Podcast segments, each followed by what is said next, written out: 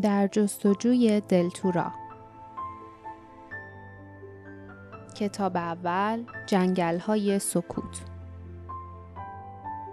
فصل دوازدهم ونبار. لیف حیرت زده به دختر بالای سرش خیره شد. تقریبا همسن و سال خودش بود با چهره مانند جن. موهای سیاه، ابروهای سیاه و کمانی و چشمانی سبز. دختر لباس پاره خاکستری رنگی به تن داشت که عجیب آشنا بود. او روی لیف دلا شده بود و بند شنلش را باز می‌کرد. لیف آهسته گفت خدا رو شک که اومدی. دختر گفت این به درد می‌خوره فیلی. لیف با ترس متوجه شد که دختر با او حرف نمی‌زند. بلکه با موجود کوچک و پشمالوی چشم درشتی حرف می‌زند که روی شانهش قلاب شده بود. دختر ادامه داد چه شانسی آوردیم که امروز از این طرف رد می شدیم. اگه تا فردا سب می کردیم شنل کاملا از بین می رفت و دیگه به درد نمی خورد. او با یک ضربه دستان لاغر و آفتاب سوختش لیف را به طرفی قلتان تا بتواند شنل را از زیر او بیرون بکشد. بعد گذاشت لیف به جای اولش برگردد. شنل را روی دستش انداخت و ایستاد.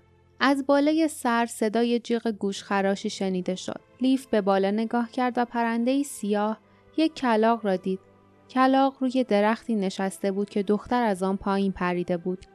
پرنده سرش را کج کرد و با چشم تیز و زردش با دقت به آنها خیره شد.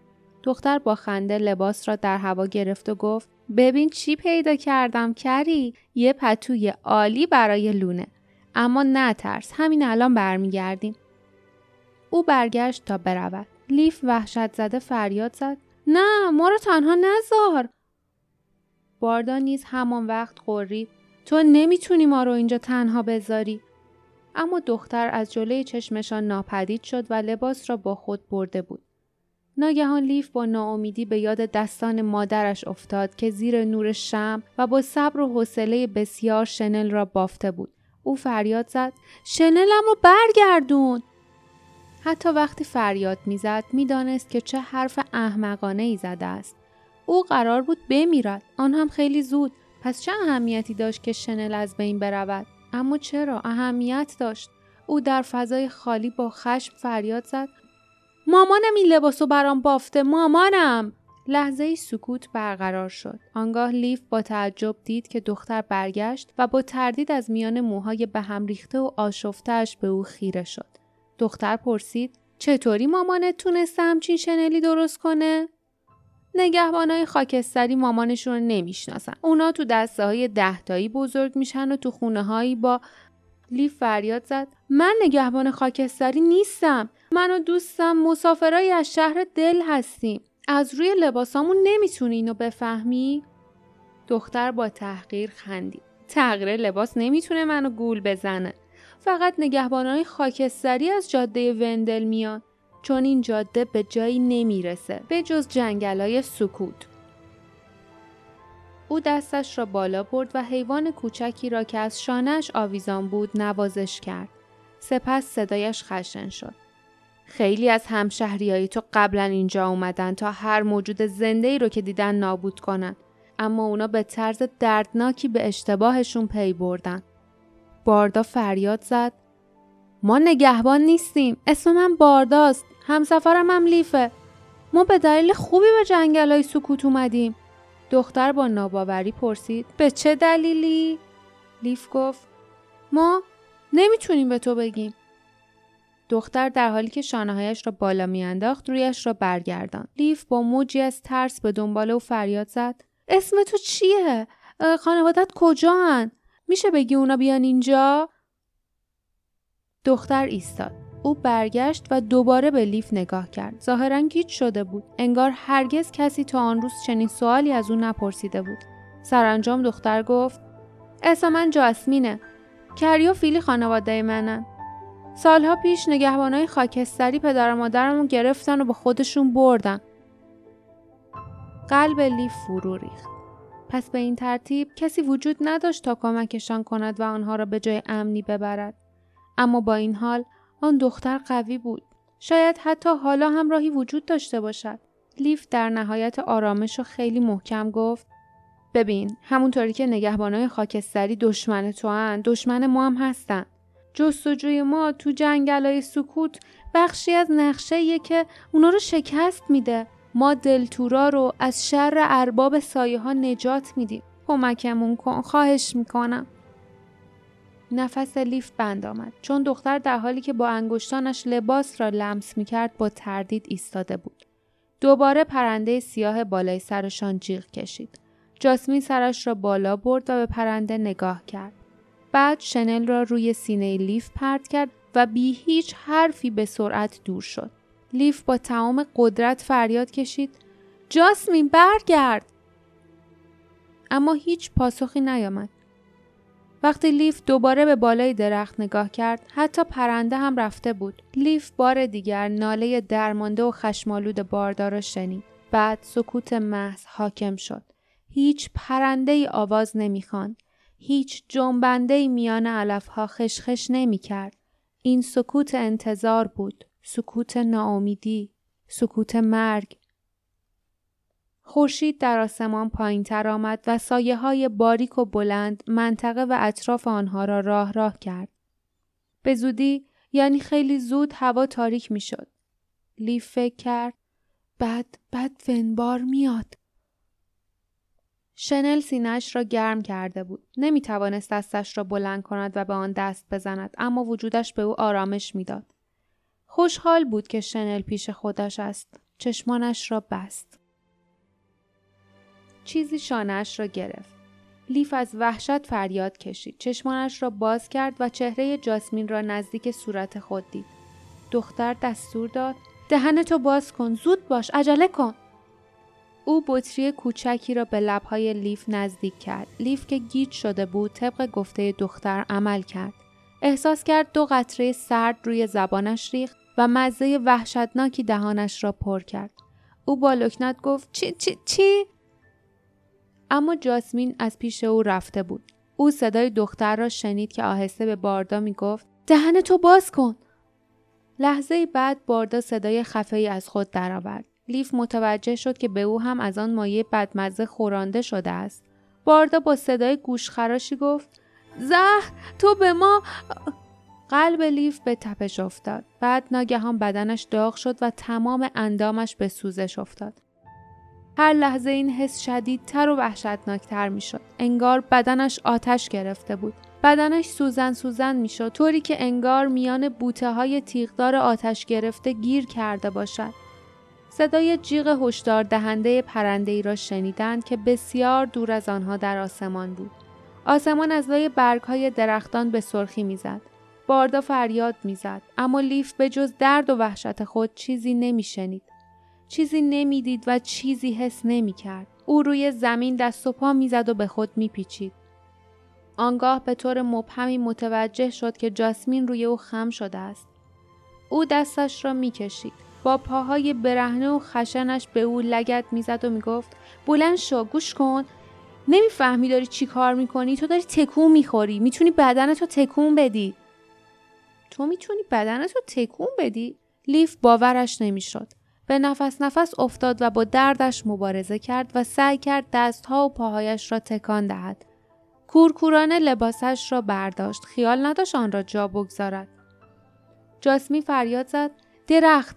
برو به طرف درخت. از درخت برو بالا. ونبار تقریبا پشت سر ماه. او به طرف باردا برگشت. باردا روی بستری از سرخص ها می و با درد و رنج ناله می کرد. لیف که لباسش را به دنبال خود می کشید خود را به زور به طرف آنها کشاند. اما دختر او را برگرداند و با خشم فریاد زد. برو من میارمش. برو از درخت برو بالا. لیف می‌دانست که حق با دختر است. نمی توانست به او یا باردا کمک کند. خیلی هنر می کرد می توانست به خودش کمک کند.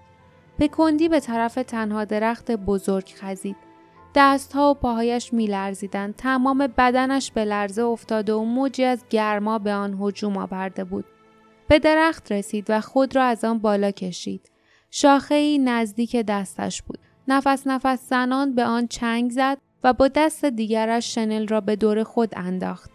همین یکی دو روز پیش بود که او بدون لحظه ای فکر کردن خود را از تنابی به بالای دیوار بلندی رسانده بود. اما حالا تردید داشت که آیا حتی می تواند خود را به این شاخه برساند یا نه. هوا تاریک شد. خورشید در افق فرو رفته بود. از بالای درختان سر به فلک کشیده بالای سر لیف پرنده سیاه از روی شاخه‌ای که روی آن نشسته بود پر زد و صدای به هم خوردن بالهایش در فضا پیچید. پرنده که به شدت جیغ می‌کشید با سرعت به طرف جاسمین شیرجه رفت. جاسمین تلو تلو خوران باردار که به شانه او تکیه داده بود به طرف درخت میکشاند. پرنده با نگرانی بالای سر جاسمین بال می‌زد. جاسمین نفس زنان گفت می‌دونم کری بوش رو حس می‌کنم. همین که جاسمین این حرف را زد لیف نیز بوی حس کرد. بوی تهوع آور گندیدگی به آرامی در محوت پخش می‌شد. معدهش زیر و رو شد. او بند شنلش را گره زد. شاخه را با دو دست محکم گرفت و خود را بالا کشید. نفس زنان و لرزان به درخت چسبید. وحشت داشت که مبادا بیفتد. حالا دیگر جاسمین و باردا به درخت رسیده بودند و پرنده همچنان بالای سرشان چرخ می‌زد. جاسمین به سوی لیف فریاد زد. بالاتر تا جایی که می‌تونی بالاتر برو. ونبار نمی‌تونه از درخت بالا بره اما می‌تونه با چنگالاش ما رو پایین بکشه. لیف دندانهایش را به هم فشرد دستانش را بالا برد و با زحمت خود را به شاخه بالاتر رساند. او از پشت سر صدای باردارا شنید که با تقلا خود را از درخت بالا می‌کشید. حالا دیگر بوی زننده شدیدتر شده بود. چیزی به طرف آن محوته به حرکت درآمد و صدایی به گوششان خورد. صدای سرخوردن سنگین و آهسته. صدای خورد شدن شاخه های کوچک. صدای خشخش برگ ها و صدای شکستن شاخه های کلوفتتر. جاسمین که از درخت بالا پریده و خود را به لیف رسانده بود گفت زود باشید عجله کنید موجود ظریفی که جاسمین آن را فیلی صدا می کرد روی شانه دختر جیغ جیغ می کرد و چشمانش از وحشت گشاد شده بود. لیف بالاخره توانست بگوید باردا دختر با پرخاش گفت خودش می‌دونه چی کار کنه. تنها کمکی که می‌تونی بکنی اینه که از سر راهش بری کنار. احمق جون برو بالا. نمی‌فهمی؟ خورشید غروب کرده. ونبار فیلی جیغ کشید. پرنده سیاه نیز جیغ کشید. بوته های آن سوی محوته شکست و خم شد. هوا چنان از بوی گندیدگی سنگین شد که لیف حالت تهوع پیدا کرد و به خفگی افتاد. آن وقت سر و کله موجود عظیم و جسه ترسناک و زشتی پیدا شد که شبیه آن را تا آن روز ندیده بود. چهار پای گوشتالو زیر سنگینی بدنی ورم کرده تا شده بود. بدنی گرد لکدار و پفالود که شبیه میوه قول پیکر و گندیده بود. کف پاهای بزرگ و صافش شاخه های کوچک را می شکست و پودر می کرد.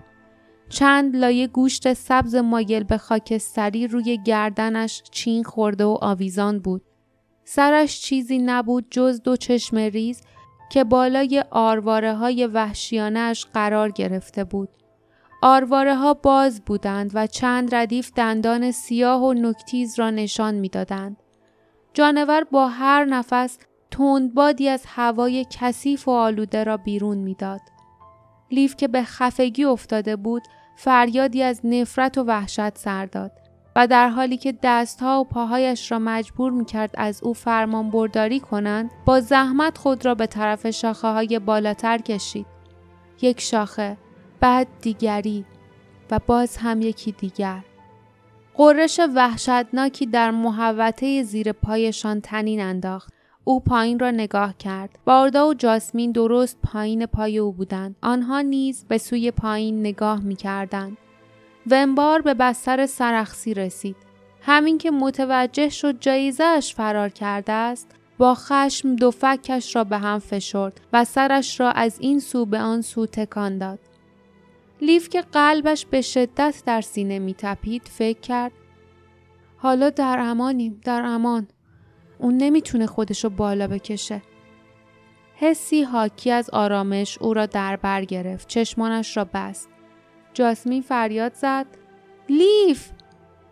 لیف درست به موقع چشمانش را باز کرد و دید که ونبار خود را بلند کرده با پاهای جلویش به هوا چنگ می‌زند. و شکم خاکستری کمرنگش در میان تاریکی می درخشد. آن موجود می غورید و سرش را بالا و بالاتر می آورد. انگار گردنش رشد می کرد و دراز می شد و در نتیجه چینهای پوستش که از گردن آویزان بودند ناپدید می شد. آن وقت هیولا که فکش به هم می‌خورد و چشمان ریزش از شدت خشم و گرسنگی میسوخت به جلو جهید و خود را به طرف درخت پرت کرد.